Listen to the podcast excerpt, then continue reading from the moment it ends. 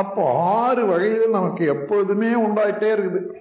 இன்னைக்கு சாப்பிட்ட சாப்பாடு நாம் நமக்கு இன்னைக்கு வயது என்ன இந்த உலகத்தில் பிறந்த பிறகு இப்போ எந்த இடத்துல கிரகங்கள் என்னென்ன நிலையில் இருக்குது எல்லாத்தையும் சேர்த்து பார்த்தீங்கன்னா ஒரு தொகுப்பு. அப்போ என்ன உண்டாகும்? ரசாயன மாற்றம் அதுக்கு தகுந்தவாறு உடல்ல உண்டாகும். அதுக்கு தகுந்தவாறு ஜீவகாந்த சக்தி கூடுதல் குறைதல் உண்டாகும் அப்போ உடலடையும் ரசாயன மாற்றங்கள் ஒப்ப உட்கொள்ளு சுவாசம் இரத்த ஓட்டம் குடலதனில் ஆகார சீரணத்தில் குறிப்பிட்ட மாறுதல்கள். நேத்து சாப்பிட்ட உணவு தான் இன்னைக்கு சாப்பிட்டீங்க. ஆனா நேத்து நல்ல ஜீரணமாச்சு இன்னைக்கு மந்தமாக. இருக்கு உணவுல ஒன்றும் வித்தியாசம் இல்லை. அளவுல ஒன்றும் வித்தியாசம் இல்லை.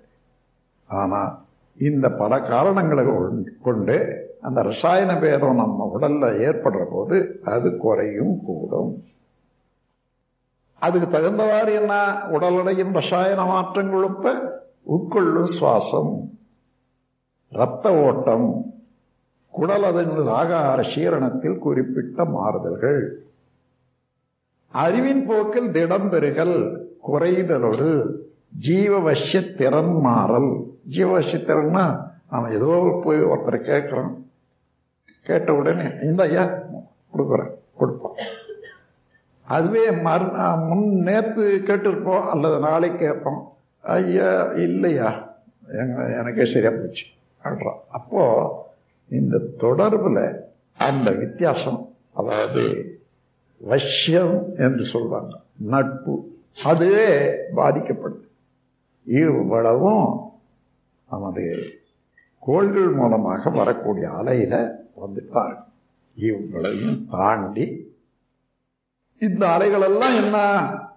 மென்டல் ஃப்ரீக்குவன்சியை ஏற்றத்தாழ்வு அடைய செய்யுது. உங்களுடைய மன அலைய சுழல் விரைவை அதிகரிக்குது குறைக்குது. அதுக்கு தகுந்தவாறு இதெல்லாம் நடக்கும். இப்ப நீங்க மென்டல் ஃப்ரீக்குவன்சியை மன அலைய உங்கள் விருப்பம் போல செய்து கொள்ளக்கூடிய அளவுக்கு தவத்தில் பழகி கொண்டீங்களையாமா நுண்ணிய அலை நீளத்தில் வச்சிட்டீங்கன்னா பல தாக்குதல் ஒன்று செய்யாதே போடும் இப்போ ஒரு ரேடியோ வச்சிருக்கீங்க.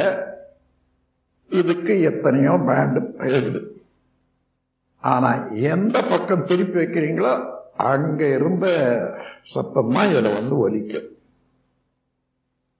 சில சமயம் வேற மாதிரி வச்சுட்டீங்க இந்த சத்தம் கேட்காது. வேற இன்னும் அதுக்கு தகுந்தவாறு தான் வரும்.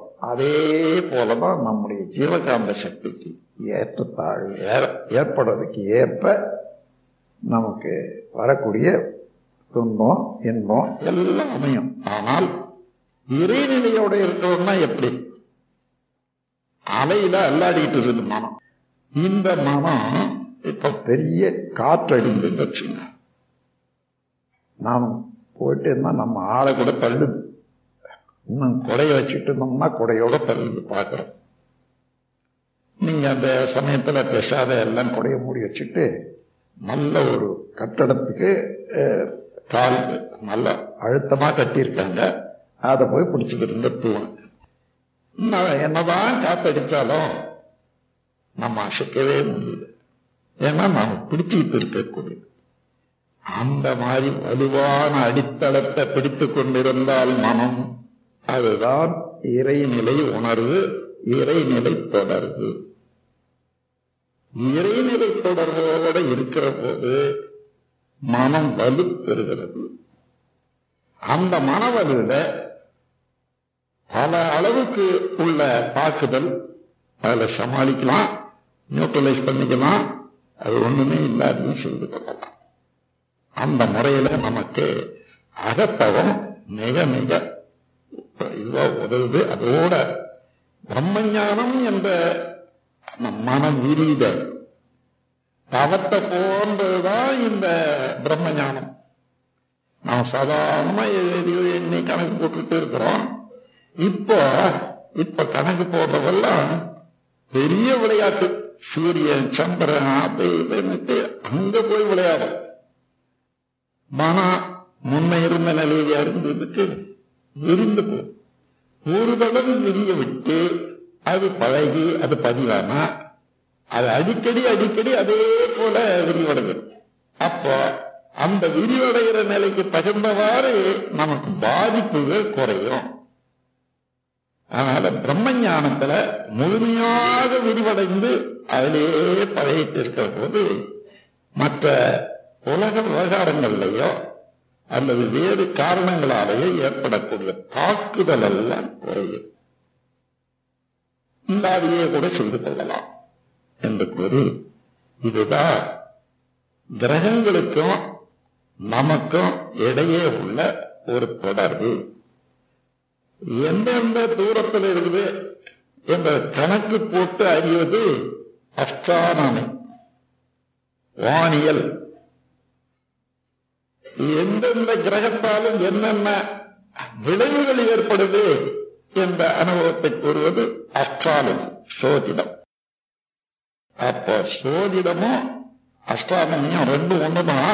ஆனா இது கிரகங்களுடைய நிலையை கூறுவது அஸ்ட்ரானமி அதனுடைய விளைவை கூறுவது அஸ்ட்ராலஜி இப்போ ஓரளவு உங்களால உணர முடியுது இல்லையே இந்த ஜீவகாம சக்தி எப்படி எப்படி பிற தூண்டுதல்னால என்னென்ன நிலைகளை என்னென்ன மாற்றத்தை அடையுதுன்னு சொல்லி. அதனால ஒரு கதை சொல்ல ஒரு கவி சொல்லுவாங்களே நல்லாரை காண்பதும் தெரி- தெரிஞ்சவங்க சொல்லுங்க அத. நல்லாரை காண்பதும் நன்று. நலமிக்க நல்லார் சொல் கேட்பதும் நன்று. நல்லார் குணங்கள் உரைப்பதும் நன்று. அவரோடு இணங்கி இருப்பதும் நன்று. ஐயா அந்த அளவுல அதே எண்ணத்துல அதுவே தன்மை இதையெல்லாம் வச்சுத்தான் சைக்காலஜி அதாவது உளவியல் ஞானிகள் மற்ற விஞ்ஞானிகளை விட இந்திய தத்துவ ஞானிகளை விட உளவியல் துறையில ரொம்ப முன்னேறிக்காங்க ஆனா மனதை பற்றி விளக்கும் சந்தர்ப்பமா அவங்களுக்கு வரல. விளக்கப்பா இல்லையே தவிர உளவியல்ல ரொம்ப பேச்சு பெற்றார்கள் அவங்க என்ன நினைச்சாங்க? மனிதனுடைய வாழ்க்கையில என்ன தேவை? அதாவது சம்பத்துக்கள் சம்பத்துக்கள்னா அவனுக்கு வரக்கூடிய திரவியம் அல்லது ஒரு பொருள் ட்ரெஷர் இவனுக்கு என்னென்ன வேணும்? நினைச்சேன். உருவத்துல அமைப்பு நல்லா இருக்கணும். உருவமைப்பு குணம் அறிவின் உயர்வு கீர்த்தி கீர்த்தி என்பதை புகழ்னு இருக்கலாம் அறிவின் உயர்வு கீர்த்து உடல் வலிவும் சுகம் செல்வம் சுகம்.